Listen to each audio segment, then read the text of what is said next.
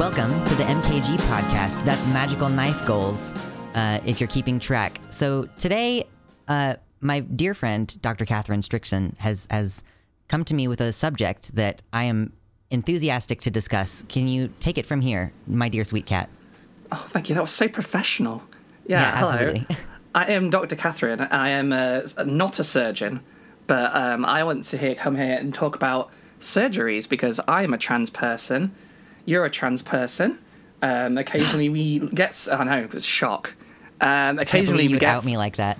I'm so, I'm so sorry. I, I you know, I, I, I, I run my mouth. I've landed everyone in hot water. Please don't cancel me. Um, I'm also not a surgeon, which is a big problem um, for this one because we're not going to have any expert opinion. I'm a paleontologist by trade. Not helpful in any of this. There's no, no dinosaurs involved. But I have had a couple of surgeries, and I would like to get another one, and it's due to come in like September. And. Um, yeah, well, it would be if I had the money for it. So I'm gonna have to get a loan. So there we go. And that's the way that the British medical system is like this system. Um, but I wanted to talk about this because, um, you know, it's a big part of a lot of trans people's lives. It's obviously not a part of all of it, but I feel like it sort of gets minimized and stuff. And a lot of people don't know the resources to talk about it. And obviously, this is going to be quite a loose thing because that's what we've decided this is. But um, I did see a post today. Um, a new study came out saying that facial feminization surgery um, is really good for mental health of trans women. And I hope that that's true because I'm going to get it later on this year. And um, I've had another couple of, of affirmative surgeries too, and they've turned my life around. And I think that we should be able to talk about it and that there's a stigma against it, and we should let that go. And, you know, it's your body. If you want to stick a magical knife into it and get some goals, you should be able to. Was that eloquent? No. Yeah, absolutely. Was it- Yeah, you're, you're gonna get your your face bones all moved around. is- Exactly. is, what I'm hearing. Okay, Exactly. So, so when people say FFS, um, like facial feminization surgery, um, it's a fascinating topic to me because there are so many things that go into it. Like, if people don't know, briefly, just right up top here, like one of the common things that gets done is people have their brow ridge reshaped so that it is a they have a less like prominent brow and that involves like peeling your face off and breaking the bone off of your face and then refixing it and then like screwing it back on which is just like the most metal shit that I've ever heard in my life so fucking metal. yeah, yeah, it's incredible. And then also they will uh, shave down the jawbone to reshape it. Uh, sometimes people get a nose job at the same time. Sometimes people will have their lip filled at the same time. The trachea shave, like people say FFS, and it could refer to like five different procedures all happening at the same time with like incredible surgical skill and an eye for aesthetics that is just absolutely incredible. Like human ingenuity has got us this far. It really is. I like it is one of these things. Like I just because people because you say it in one lump, and I don't know if a lot of people like know what that entails. But yeah, it's like getting a full suite of like plastic surgeries on you. Sometimes, depending on what you get, everyone can get different bits and pieces. I mean, what I'm going to be going for is um, I have like quite a not like a prominent brow bone, but like it goes down quite far, and it makes me look like I'm always sleepy. Um, so well, I- and I also have quite a, like I lost when I was on um, waiting for my HRT. Um, I lost a little bit of my hairline, and a lot of people say they can't tell, but I can tell. Um, so what they're going to do, they peel the face down. It's like that Nicolas Cage movie, and they're going to uh, shave down a bit of the brow bone, um, and then like sew it all back up. I'm going to get um, a little bit of lip stuff done too. Nothing on my chin for now. Um, but yeah, but these these things can also like add up to quite a lot. Um, so like even the ones that you don't pay a lot for, they don't pay a lot for, they don't get a whole lot done. It can run you quite a lot, and because it's considered like a cosmetic surgery, uh, I don't know if that is that the right word. Anyway, Yeah, like an yeah, elective cosmetic. surgery. Yeah, yeah, yeah, yeah. People consider it a cosmetic procedure, um, so it doesn't it isn't covered in most places. Like even in the UK, I'm saying even in the UK now, in the UK nothing's fucking covered. But even when we had all the stuff covered, and it, uh, FFS was really hard to get, and now it's just impossible. And um, like you probably have better chance of getting it in the US because there are certain large companies that cover it. Um, but like obviously healthcare in the US is a big fucking problem all around. And given how helpful it is for mental health and how many trans people it is the, the thing you want first of all, this is a real big fucking problem. Like I've had like lower surgery, which is covered on the NHS, or at least was available to get a few years ago. I haven't checked the recent stats, and from what I can tell, um, for trans men, it's really, really hard. It's basically like impossible to get like lower surgery now on the NHS. I don't think there are any more practicing bottom surgeons for men in the UK at this moment. Yeah, exactly. They just never hired another one. Um, but like I, if I could have picked, I would have gone for facial surgery first. And I think a lot of people feel the same way because it's like it's the first thing people see about you, and it's a lot of things that get us clocked. And like it's one of these things like I don't.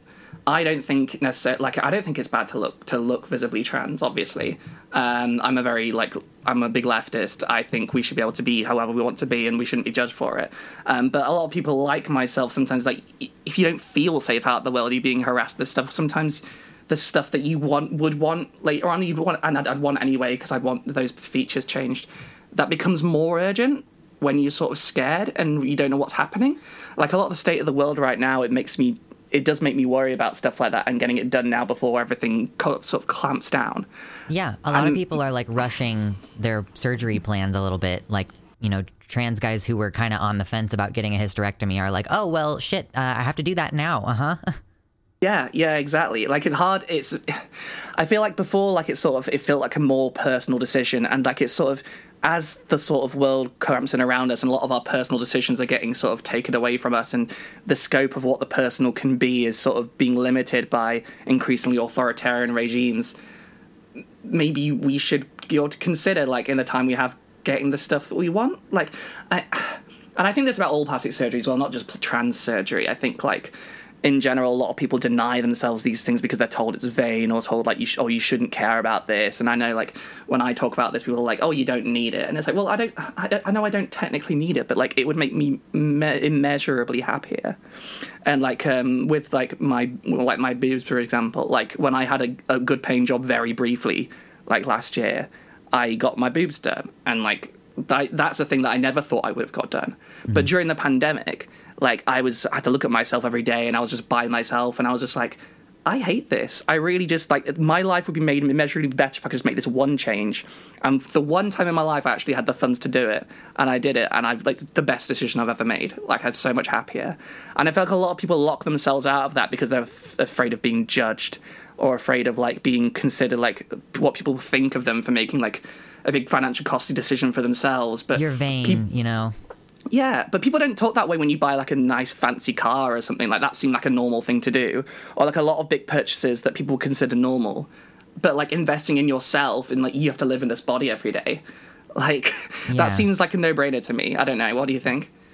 Yeah, I uh, I want to circle back around in, in a moment to um, the concept that we're trying to rush our surgeries and people are going to say like oh what do you mean you're still going to have access? I want to touch on that again in a minute. Yeah of um, course.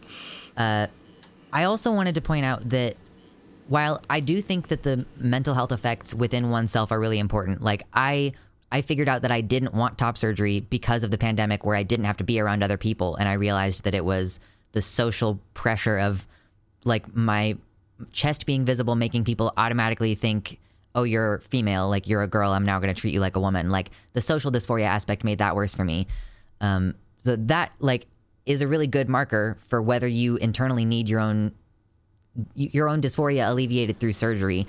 100%. Uh, I also think that it is something people perhaps don't consider very much in this discussion that with FFS in particular, like people think, oh, it's vain, it's cosmetic, uh, you're doing this for frivolous, superficial reasons, or like, oh, just because it'll make you feel better, da da da, whatever. Like everybody wishes they could get a nose job, whatever. Like the actual situation is that it's harder for you to get a job than it would be if you had FFS. Like it is objectively more difficult for you to function safely in the world if you are easily clockable. And that is obviously going to have a huge impact on the mental health. If you if you get harassed in public because you're clockable, that's going to negatively impact your mental health. If you are homeless because you are underemployed, like you have to do survival sex work because nobody wants you to stand at the counter of their business, you know, like that is going to have like a pretty serious material impact on your life. And I just wish that people could process that part and maybe pay a little bit of attention to the fact that like our community is dramatically marginalized and we, we make these choices for survival. I know someone who got voice masculinization surgery like two or three years ago because it was causing such a disruption in his life that he looked so masculine, but his voice was really high. And like he could see it in real time as people like changed how they thought about him after he spoke. And he was like, I don't want this, but I need to have it for social reasons, basically. Um, which is unfortunate. I, I, you know I don't think we should yeah, have I've, to live with those I've definitely pressures. noticed that with the, the code switching and stuff, especially with voice stuff. Like if you're not put, sometimes if I don't put any effort into your voice, you do notice the way people treat you like switches over. Mm-hmm. It's such a strong indicator that people don't even think about. Yeah, and I uh, I do also want to cover just because I know that people are going to be skeptical of uh, oh well you're an adult if anybody can get a boob job then trans women are going to still be able to get boob jobs. It doesn't matter, whatever. But in my country, at least, so for in your country, you have the NHS, and they've kind of just gradually changed the way that they do things in the NHS to where, like, effectively, you all are being denied health care systematically in a in a roundabout way where they are not directly saying trans people shouldn't have access to this care. They're just in practice making it basically impossible to do it without going private. Um, in my country, we are seeing a an incredibly sweeping attempt to restrict the rights of transgender people. It starts with like a youth ban. Oh, you can't put children on puberty blockers because whatever reasons. Um, at the same time that that's happening, uh, people are proposing a law that says youths up to age 25 was one that uh, I think ended up fizzling out, but in a state adjacent to where I live uh, and where some of my beloved family members live, uh, including a trans person, they were trying to make it illegal up to age 25. And as well, you have uh, cer- certain states which are now making it not covered on uh, Medicaid, which is basically like the public health insurance that we have that's paltry in comparison to socialized medicine. Is but, that the one that you can only get when you're like at a certain poverty level, or is that the one for old people? Uh, Medicaid is the one for poverty level, and uh, okay. it, it's not even just poverty. Like uh, in my state, if I'm if I don't have like a disability diagnosis or children, it's not possible to qualify, no matter what how like how low your income is. Yeah, and then they can just say like in, in Florida is where they're trying to. I think that they have effectively changed the policy. They're citing all of this really bad medical information, like these bad studies that say essentially the opposite of what all of the actual science says, which is that, you know, transition healthcare is good for people in the long term. They're citing all of this bad science and claiming that there is no benefit um, perhaps claiming perhaps looking at studies where like they're still looking at the social impact of being trans in an unaccepting southern environment. Um, uh, but because they're saying it doesn't have any benefit they're like well we don't have to cover it on the public health service. So they're finding ways to make it impossible and also increasingly the rhetoric is actually attacking adults transitioning. Like Jordan B. Peterson. I don't know if you saw, did you see the tweets from JBP this past week? I I've not seen his tweets. The last thing I saw was his was those was those videos that were going viral. I don't. I've blocked him intentionally. okay, no, that's fair. Uh, he, I mean, he was talking about Elliot Page and calling the oh, surgeon no, that gave him actually. top surgery. Yeah, they were. He was like the guy who gave uh, Elliot Page top surgery is a criminal and and then he yeah. goes on to say like just because something is legal doesn't mean it's not criminal. That's a thing he actually said. I think it's hilarious. It's so funny. That sounds like something that one of our old prime ministers once said. That sounds yeah. real bad shit. That's the way he was talking about it as well. It was it's sort of like it really gives away some of their worldview. Like he's talking about it like anyone who's like assigned female at birth as sort of like their bodies belong to the public. Mm-hmm. Like it's sort of like look what they've taken from you. It's like it's his body. Like What's like if he gets if he gets top surgery? What's like what were what were you planning to do with that chest? Like I don't know what is. This? It's like when the lesbians are like they've took they took one from us. Like, did you really think you had a shot? it is quite funny. I mean, like to be honest with those with those people, genuinely, they're like political lesbians anyway in this country, where they're just actually just married to men and have kids and stuff, and they're just larping. Mm-hmm. But yeah, I mean, maybe that's maybe that's crass of me to say. Maybe I'll have to walk that back. Um, but no, it's it's it, it's it's true. But like, I mean, half of this stuff is just because they don't actually care about the science, and they'll just make up whatever shit it needs to be to justify their worldview. Now, mm-hmm. like they're not going to stop until the cross-dressing laws are back and stuff like that. Until it's like three articles of the same gender clothing and stuff, and even then they won't stop because you know their their plan and they're putting into effect now is just theocracy and I'm very scared for you guys. I mean, this country's going to shit, but it's going to shit in a secular way, which I'm not sure how much better that is. But at least then, like, there's some flexibility around which of us get fucked over. Whereas I think they've signposted where they're coming for like the last 50 years, and I'm just aghast at how little's being done. Yeah, it's a scary time to be. I think in, it's weird how many Western countries uh, are doing this right now, um, going anti-trans and restricting, like p- having the stochastic terrorism aspect. Like I think that's increasingly common because even in Norway, there was a shooting at a gay bar, wasn't there recently? Mm, yeah, that's true. I mean, we have a worldwide culture. It's hard to separate it from it.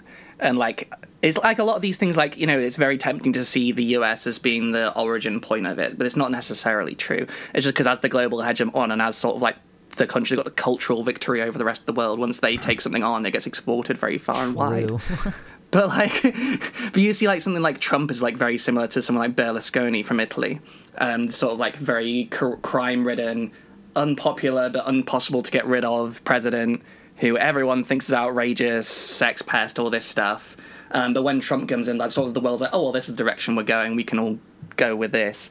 And I think a lot of like American culture, where this the sort of the holes that are coming, that are sort of forming in the fabric of American society, getting exported a little bit elsewhere because just because the cultural impact is so huge, but also because like America's sort of still in charge of everywhere. And when the holes start in you know the, in the imperial core, you know, there's going to start fraying around the edges too. I mean,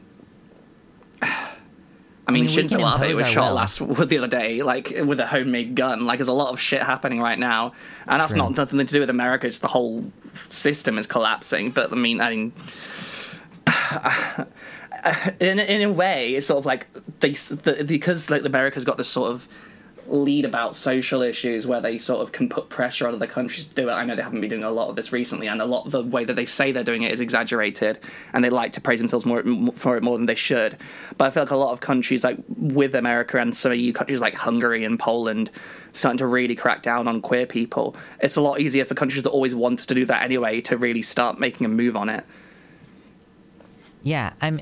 I don't know how many other countries have this wonderful system, but we have what are called trigger laws in various states in this country. So, for example, when Roe versus Wade, the Supreme Court case, which established that our right to privacy includes our right to medical privacy from the government, um, when they repealed that, they also, uh, oh God, I just had an ADHD brain. I'm gonna try to, I'm gonna try to follow it. They, one of the interesting things about it was that they cited other cases that would also need review like the they explicitly named the contraception case, the gay marriage case, and the uh, basically the sodomy protections.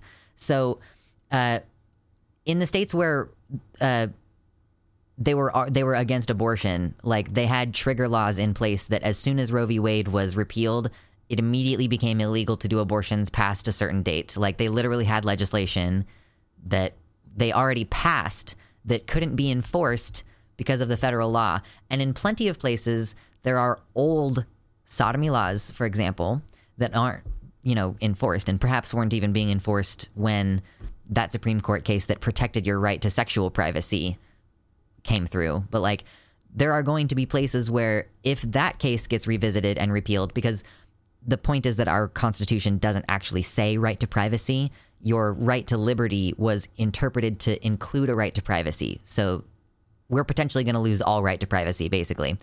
Um, but yeah, the trigger laws for like sodomy could also just hit immediately, and it seems like that's kind of the direction we're going to go. I don't know how many other countries have that system.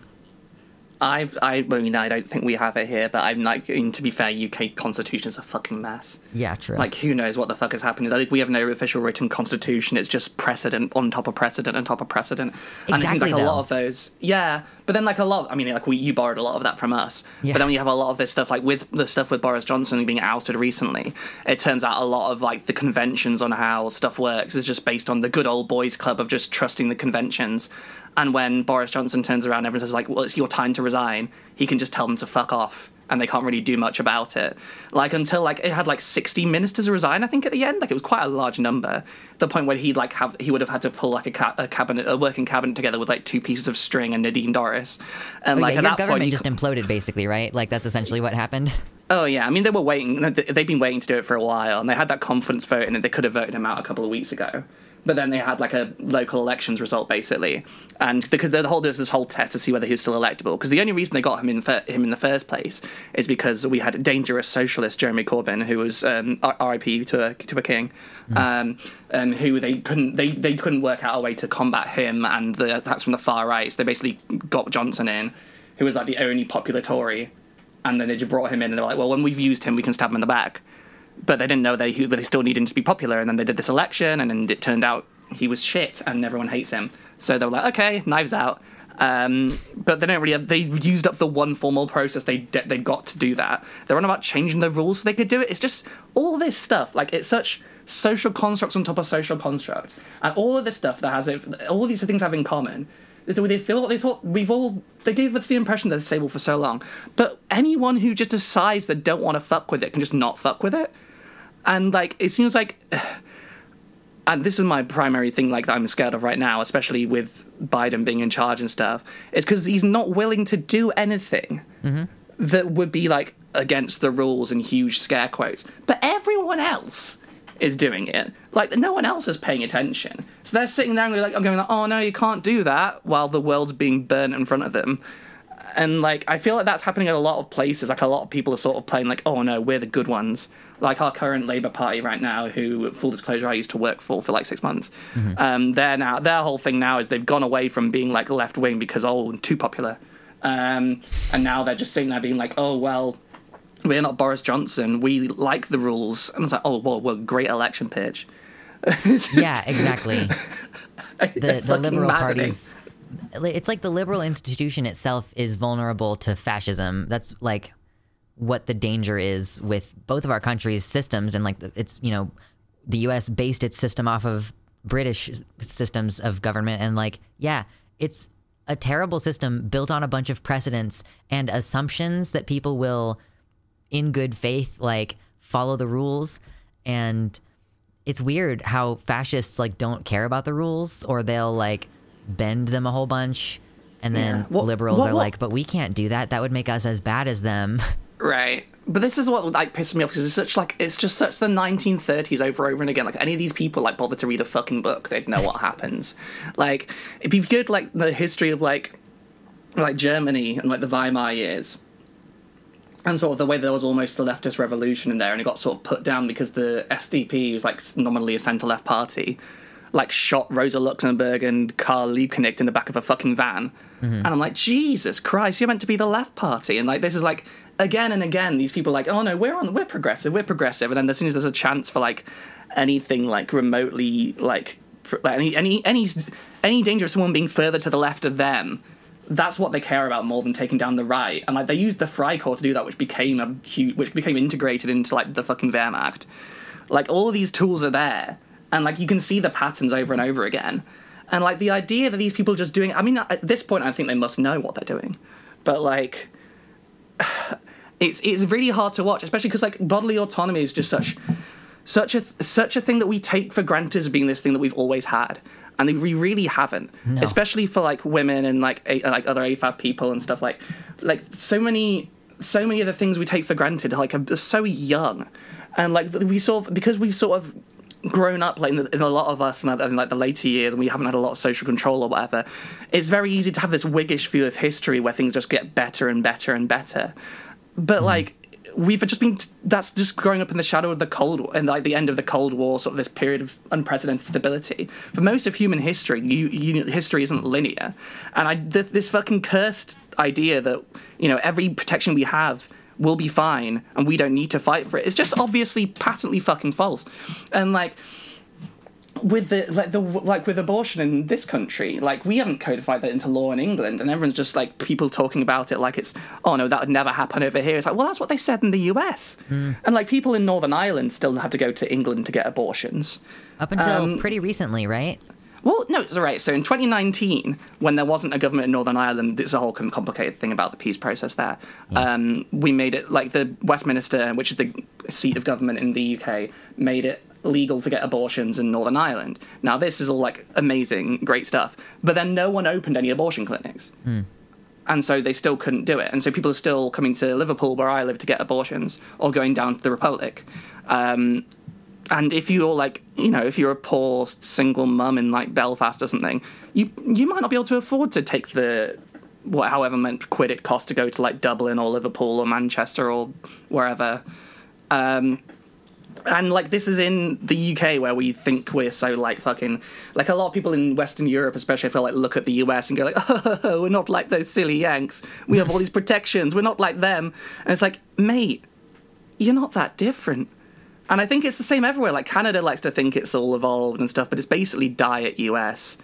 And like the I mean, UK really? is the UK is basically a vassal state of the US, as, I, as are a lot of places, to be honest. But I think a lot of people overestimate the stability of their country until it's too late. And this is another thing that worries me about all this.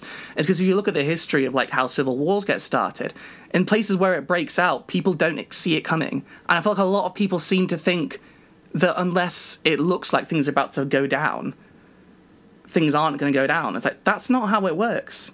Like there's increasing like you you can't keep eroding people's liberties like this and just expect there to not be a fight and that really fucking sucks because I would really like to have like a nice, normal, sane life where I get happy things and not have to be out in the street like demanding shit. I don't know. Like this whole like this whole surgery thing is caught up with a bodily autonomy thing, and like I think a lot of people, a lot of people waking up to this now, but especially in the U in the US and stuff where these attacks are happening on trans people, they're not just coming for trans people; they're coming for bodily autonomy in general. And mm-hmm. so obviously they went after Roe v. Wade next, and like th- all of this stuff is all connected. Like if you care about abortion rights, you've got to care about trans people and vice versa. And I do think mostly mostly trans people do care about abortion rights. Um, but trans I do women think are some lot... of the most vocal people about it, honestly. Right. Yeah, exactly. But I know there's a big cohort, especially in this country, of like a middle-aged, mainly columnists and stuff for our major newspapers that are thinking like, oh well, it'll be fine. We, will stop here. We're basically running running it right now, and they're piling up to people like Matt Walsh, who's like a literal proud fascist. Yeah, and it's Matt just Walsh, he's fate. actually like, I yeah, I'm a neo-fascist. That's what I am. Yeah, and then J.K. Rowling was on there like um, palling around with him the other day, and it's like Jesus Christ, no one is like even bothering to look. But I don't expect much from this country, to be honest. Yeah. Maybe we should. Maybe I should leave as well. Maybe we'll all leave our countries. Maybe we should do like a big swap, like musical chairs, but with countries. Yeah. Everyone will end up somewhere else. There's just nowhere that's like a good place to go. I'm like, yeah, like Canada is marginally better because they have socialized medicine. Like, I would probably be able to get my teeth cleaned twice a year, like I'm supposed to, if I lived in Canada.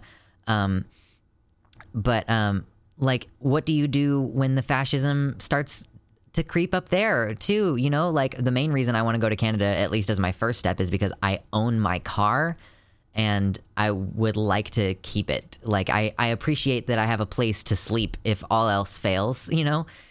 Um, so yeah, but like what do you do when the fascism catches up to you? But like you're you're absolutely correct about like people first of all the Civil War thing is I was just reading a person who is a historian in the civil wars generally saying that like basically the us is on the cusp of one. Uh, but also on stream recently um, on my channel we were looking over the 10 stages of genocide as presented by the holocaust memorial day trust um, based on the research by dr dr gregory uh, stanton i believe.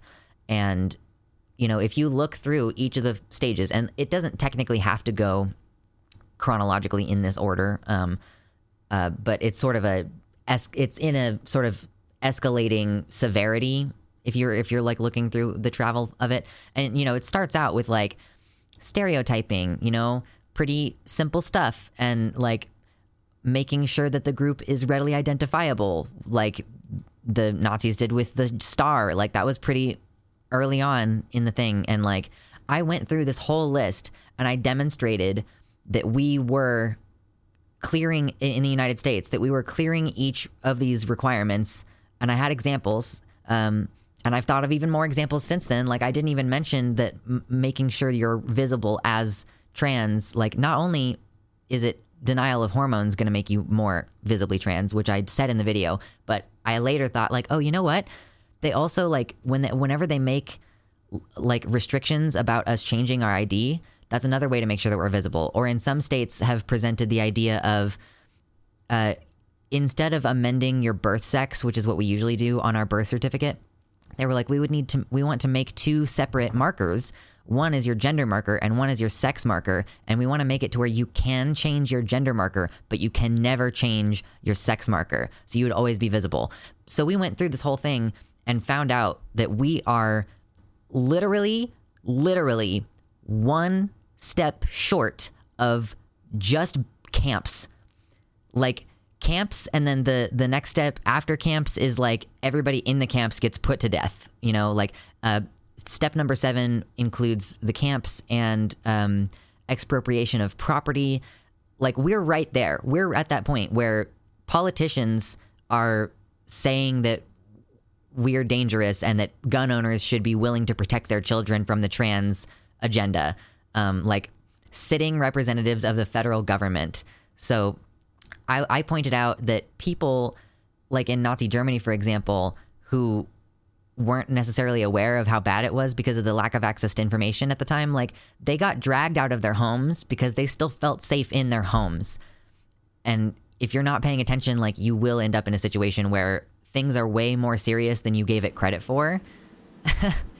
Yeah, it's like the it's like the frog in the boiling pot of water, right? You just get in the water, and when it starts to get warmer, you're like, oh, well, this is this isn't too bad. It's going to come down at some point. But when the water gets too hot, you won't notice. You're already boiled. You've been in there for the whole time. Mm-hmm. But I'm like, I'm alert. I'm like, I, I can like sense the danger. Like I can taste it in the air. Even though I live in a relatively liberal place, like I I'm still like, oh no, the country is going in a bad direction and i'm like i need to get out of like by this time next year i don't want to be in this country anymore A hundred percent. And this the weirdest thing is that this is happening under a Democratic president, Congress, and Senate. Like, how much worse is it when this gets flipped and the people who are actively calling for uh, for your for our people, the heads of people like us, are like actually have more institutional power than they already do. Because by default, they already have more institutional power because the system's rigged in their favor, and the Democrats have no wish to change that. Like when they actually get the ex- like the executive back or the the Senate, the Senate and Congress back, which is much more likely in the next six months. Um, like they're going to have a lot of sweeping powers to do things, and but from like Biden's response to the abortion thing recently, where he was basically saying like, "Oh, this isn't we're not kowtowing to so we're not kowtowing to the extreme left position." And it's like, are you fucking joking? Like these people, they're not prepared for this at all, and like.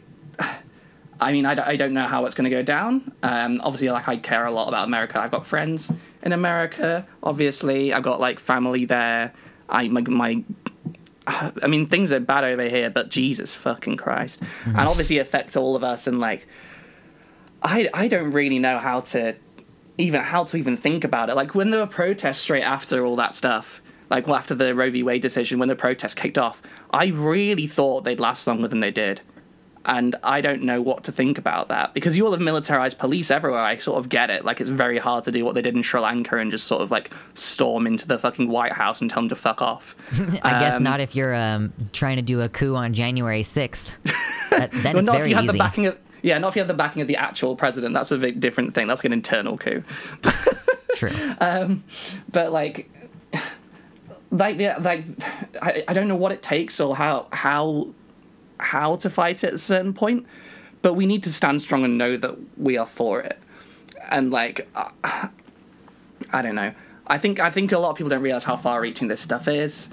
And like if you haven't thought about your bodily autonomy being in danger especially if you're like a, if you're like a cis guy who's never had to think about that sort of thing. Think about the sort of privacy things that you really appreciate, and the sort of like life you you were in, the, the the parts of life that you take for granted because the state doesn't get to just decide what to do with your fucking body. Like there are things that they could do to you. I mean, they might not. They're likely less likely to do it to you than other people, but you know, why would you open up for the danger here? And I'm not saying that you are, dear stranger, who I've made up. Um, but it's possible, and we should be thinking about that, and we should be thinking about the implications of these things rather than being like, "Oh, well, this isn't happening to me." Yeah. Um, not that I want to encourage like black pilling of like everyone, but I think we're all on the same page there right now anyway, so it's not really going to make much of a difference at this point. I feel like there's a, I guess there's sort of a difference to me between being black pilled and and like being informed and making appropriate proportionate decisions. Like I'm not scared to be completely honest about the I mean like I'm scared of the possibility that I will receive some violence in my actual life, you know, like I I'm gonna take steps to try to prevent curb that whatever. Um mostly like I don't I don't feel like I need to be scared in order to know that my lifespan will be shortened if I remain in this country. Or, like, I mean, even if it's not something directly trans related, if it's just generally, I have generally chronic health problems and I don't really know what specifically it is. And because of American healthcare, like, I could be dying slowly of cancer right now and wouldn't, and not, like, not know.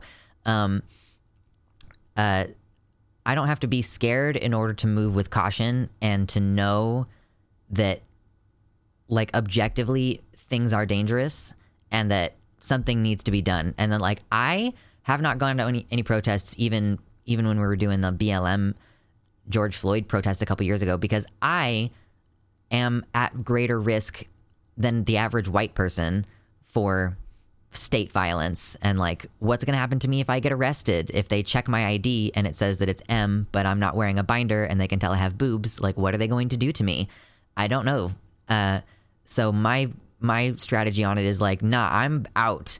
And that's just me. I respect people who are like, I will stay and fight and be a martyr and shit. Like as a queer person, I would definitely recommend just leaving. Um, if you're in a position of relative power, like especially like if you're a white male, you should be willing to do some direct action because you are like the statistically least likely to be harmed by any of these things. I will say, with regards to like the bodily autonomy thing you were mentioning and like having the government force things on you and right to privacy shit, like the government of my country has already historically, for example, given men of color vasectomies against their consent, like as as part of criminal punishment proceedings and stuff like that, um, and like forcibly sterilizing women as well specifically women of color. But like, yeah, like when attacks on bodily autonomy happen, they can affect a larger number of people than you think. Like, if you're if you oh, you're like, oh, I'm a white man, I'm safe from that. Like, are you fucking Jewish? Because if you're Jewish, they might not consider you white enough to allow you to have the long term decisions to have children. You know, you you can be considered undesirable for other reasons. Yeah, and also like there's I mean, every person I want, I should have brought this up earlier, but like disabled people, you're at a big risk too, especially with no health care and stuff. And like anyone can become disabled at any point. Like, especially now.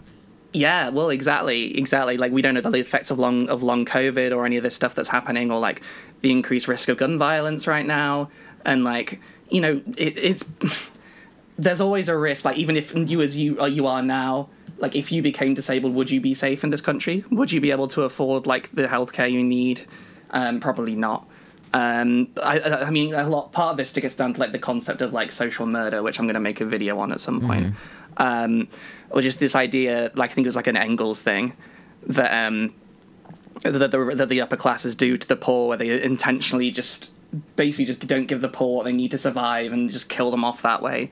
And I feel like a lot of that is that a lot of the policies in the US, especially in the South, and a lot of the ones that are controlled by Republicans, and especially in regards to disabled people, it is happening. Like a lot of like the what the, the thing with the price of insulin and stuff. Like if you're mm-hmm. type one, if you've got type one diabetes, like it's incredibly difficult to get the insulin you need in America.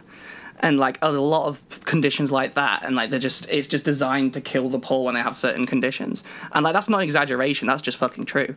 And like there's a lot of this knock-on effects of like austerity and like the decades of austerity since the thatcher and reagan era mm-hmm. and they haven't gone away and i think that's a lot of the reason why everything's kicking off everywhere right now because we've had that all over the world.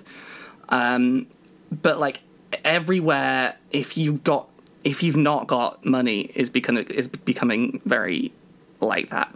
And especially if you're disabled and then you, that you have a life that gives you extra costs just because of who you are. Like trans people in the way like a lot of the tra- like trans people are medicalized because a lot of us need medical care if you're medically transitioning. Mm. you are dependent on that. If you're like me and you need like medical care for like mental stuff as well as trans stuff you are reliant on both having a medical system that accepts trans health and mental health as valid two things that are very that are dismissed a lot by like conservatives. And um, often attacked and stigmatized because it doesn't fit their worldview. Like, you could be, even if you think you're the most healthy person in the world, if you figure out you're depressed and you find like a medication that saves your that saves your life, basically, you could the government could like the, this state could turn around and say, well, that's not natural. You can you can fuck off. Like, it's a lot far.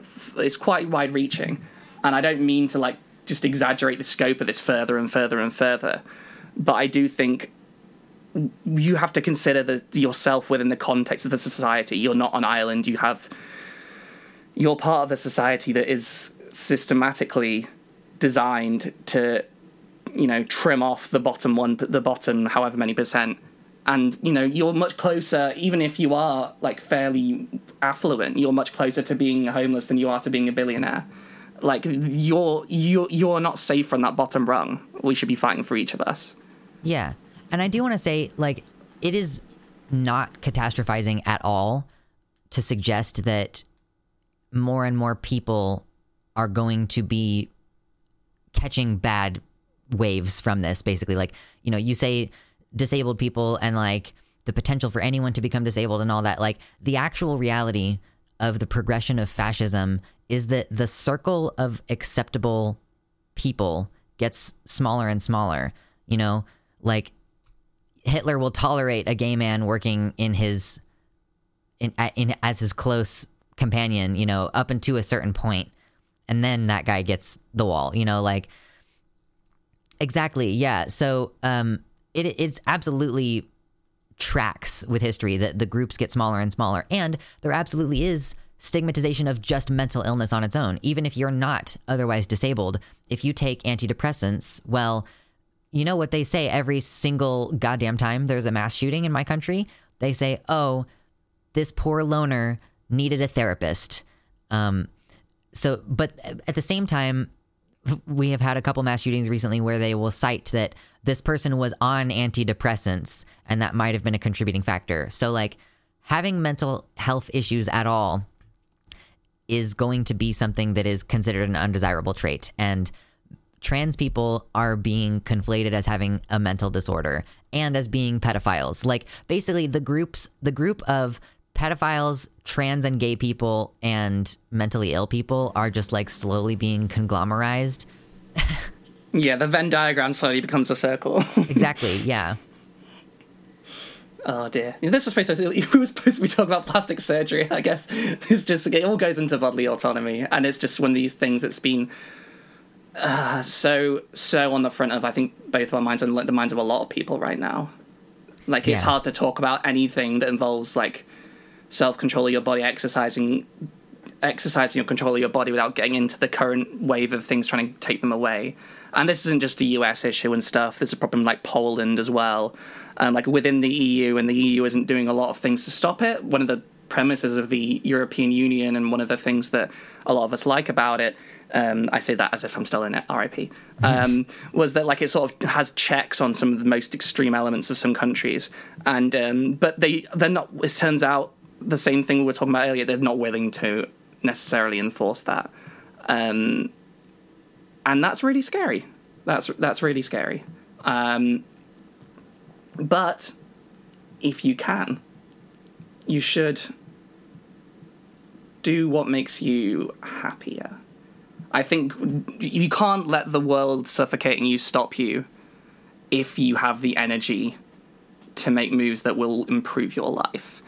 Um, I think that's maybe maybe I should stop mentioning the black pill so much because it's not necessarily what I'm talking about. But like, I think it is tempting with all this stuff to be like, oh well, what's the point in me doing any of this?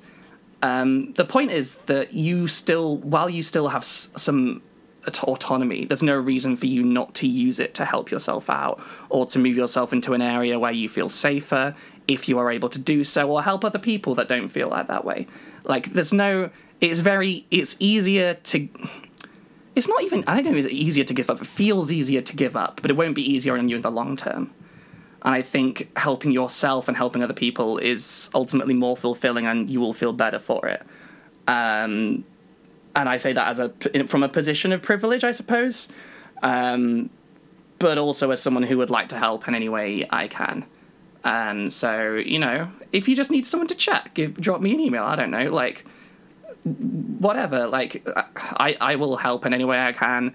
A lot of people feel that way. A lot of people are struggling I think right now to sort of they want to help out everywhere because everything's popping off at once and people don't know what to do. But if you want to and feel the need to reach out to anyone, what's the worst that can happen? I mean, there's there's some there's some bad stuff that can happen. But like if you trust these people or like whatever, you just need a friend or whatever, you know, you need we need we need community to reach out to. I don't know where I'm going with this. I'm rambling.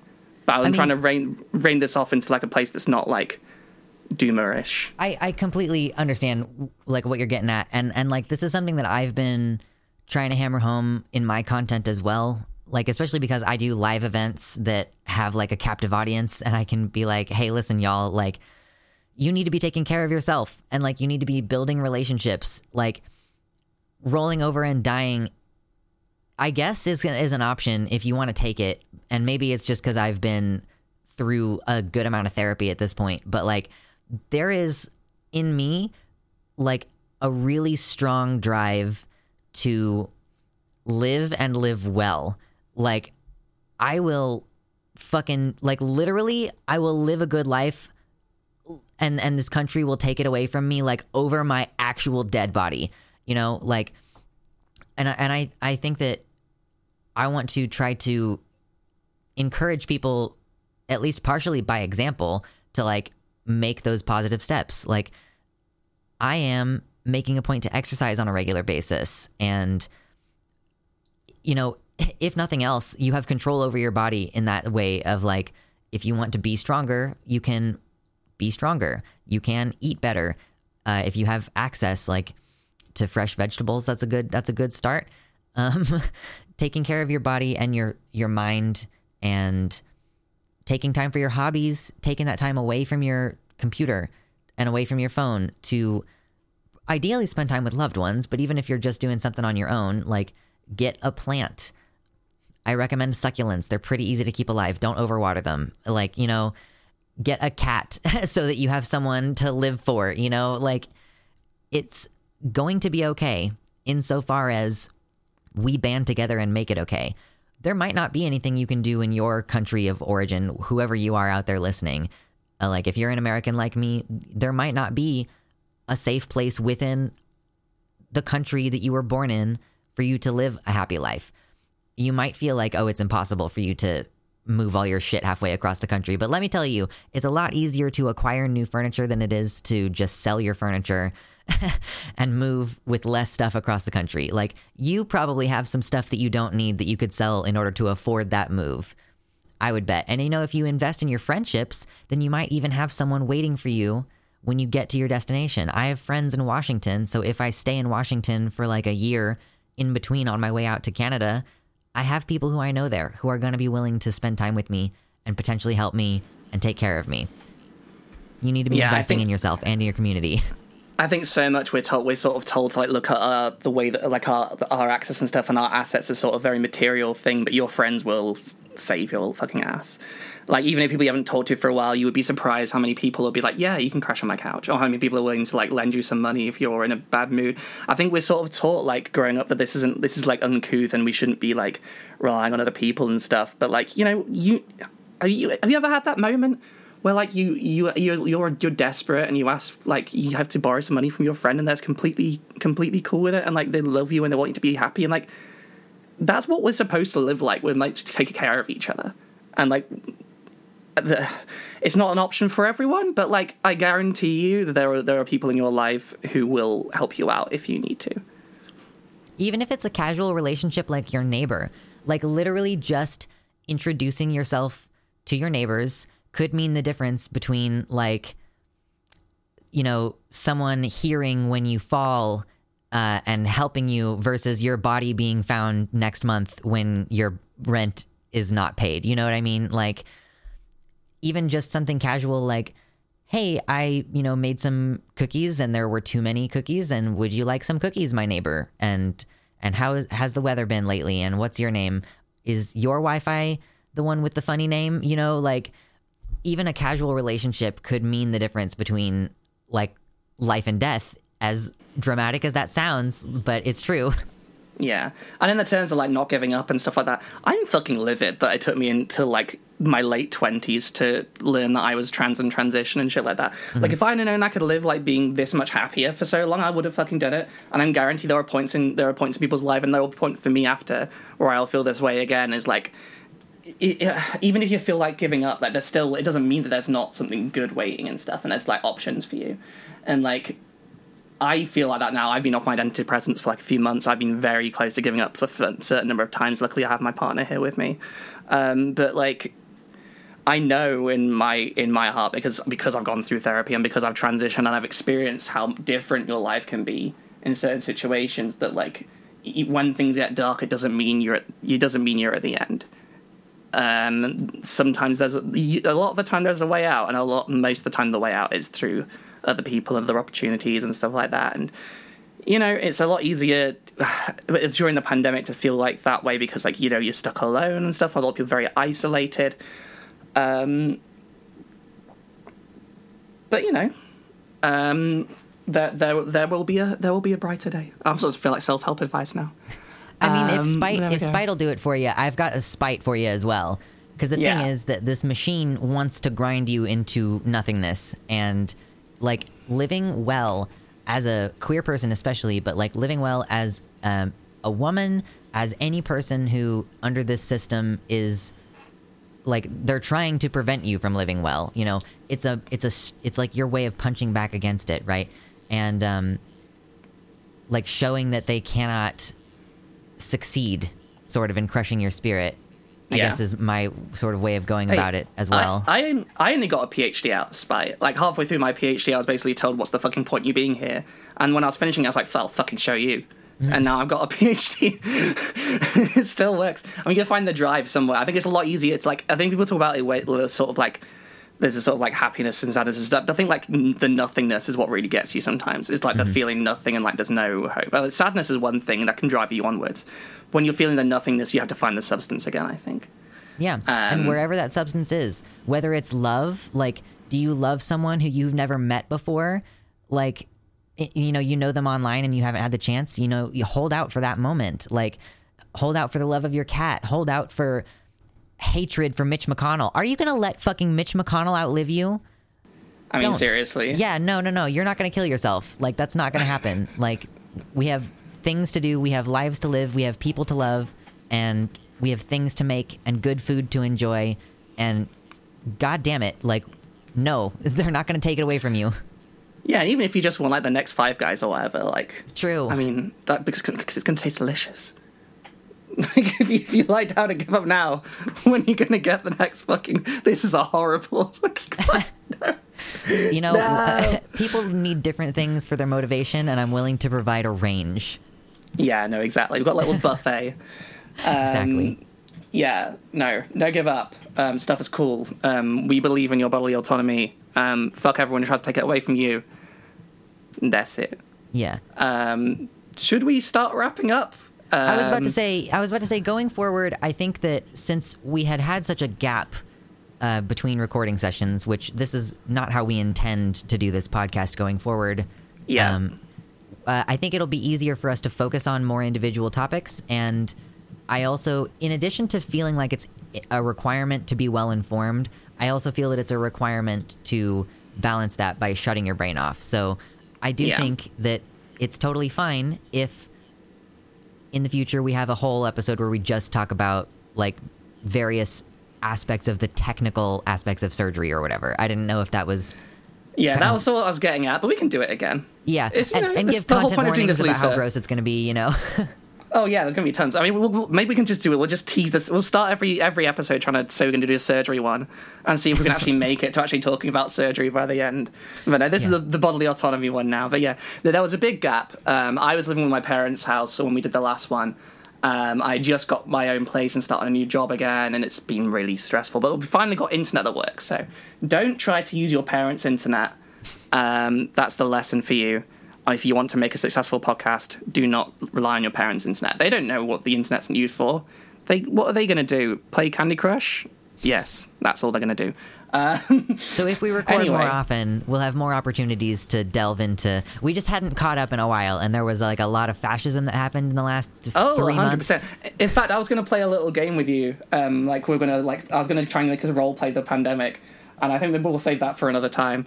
Uh, there's like We've so much to catch up upon. Exactly, exactly. There's so much. There's so much. I mean, like because we we haven't we hadn't talked for like this long for like a long time and stuff like that. There's always more to talk about. And Mm-hmm. I, don't, I don't know about you. I suspect we're the same in this. That I just love to talk when I'm on it. Like I just keep going. I So- mean, my career right now is that I stream for four-hour blocks of just well, talking. exactly, exactly. I might have to transfer into that. You know, this is what I'm thinking right now. Um, info for everyone. I'm going to be starting to do some streaming work with Paleocast or a paleo- paleontology um, podcast. I'll be doing some Twitch stuff with them. Um, basically, um, my job doesn't pay a whole lot, and I would like more money. And also, I just enjoy doing media stuff, and I miss having a creative outlet. So, doing that, uh, this podcast is back, um, more regular, I promise. Um, also, I've started doing YouTube videos. They're quite rough right now, but you can watch them. It's still this awkward voice, except that I've written a script and put some PowerPoint slides in front of it. So it can be pretty fun and also like pretty. But I, I think I'll get better at it. I think I'll get better. Professional also, video essay content. well, exactly, exactly. You can get your video essay content, and then you can go watch someone who's more professional afterwards, and you can get like, be like mouthwash.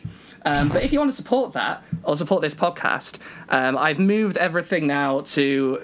This is this is the whole rebrand shit. I've moved the whole everything to patreon.com slash Brigitte Empire. It's a B R I G I T T E E M P I R E. I've just rebranded. That's the name of the YouTube channel as well. Everything's going to be there. If you want to give money to help me post the podcast, if you want to help, like, just give me a tip. I'm quite poor. Or like, if you like the YouTube videos, if you like the podcast, is more likely because you're listening to it. Um, if you want to encourage me to do more stuff, if you just if you just think that I deserve a pound or anything, that's where you can pay me. Be careful with and I- that. Be careful with that. yeah. yeah. Well, well, I'm gonna I'm gonna need that anyway. Um, I'm moving stuff into like the media space. I'm trying to do more more of that stuff. So um, you can check all that out. YouTube Brigitte Empire, uh, Patreon Brigitte Empire. Um, still doing this podcast. It's still MKG. We're not changing the name of the podcast or anything. Um, we already did that last episode, so we're not doing that twice. Um, yeah, Zeph. What about your details?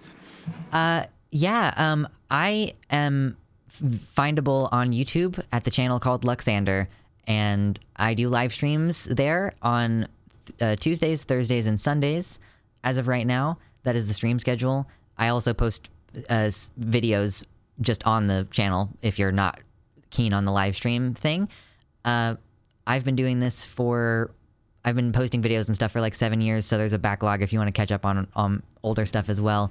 But I'm yeah, so much more professional than anything I'm putting out. So please check those out. They're genuinely really good. I mean, you can watch the the floundering progression as I go from like a very squeaky voiced, blue haired SJW into now someone who just drops slurs during stream sometimes. Um, anyway, it's a transition from the from the um, post Gamergate period to the irony podcasting phase, like we've all gone through. true, exactly. Yeah, yeah, yeah. Yeah. So.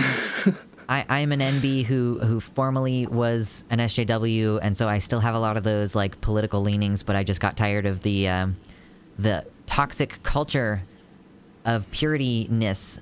So if that's the kind of vibe that you're going for, come hang out. Uh, I'm also at patreon.com slash Luxander, since this is my actual job.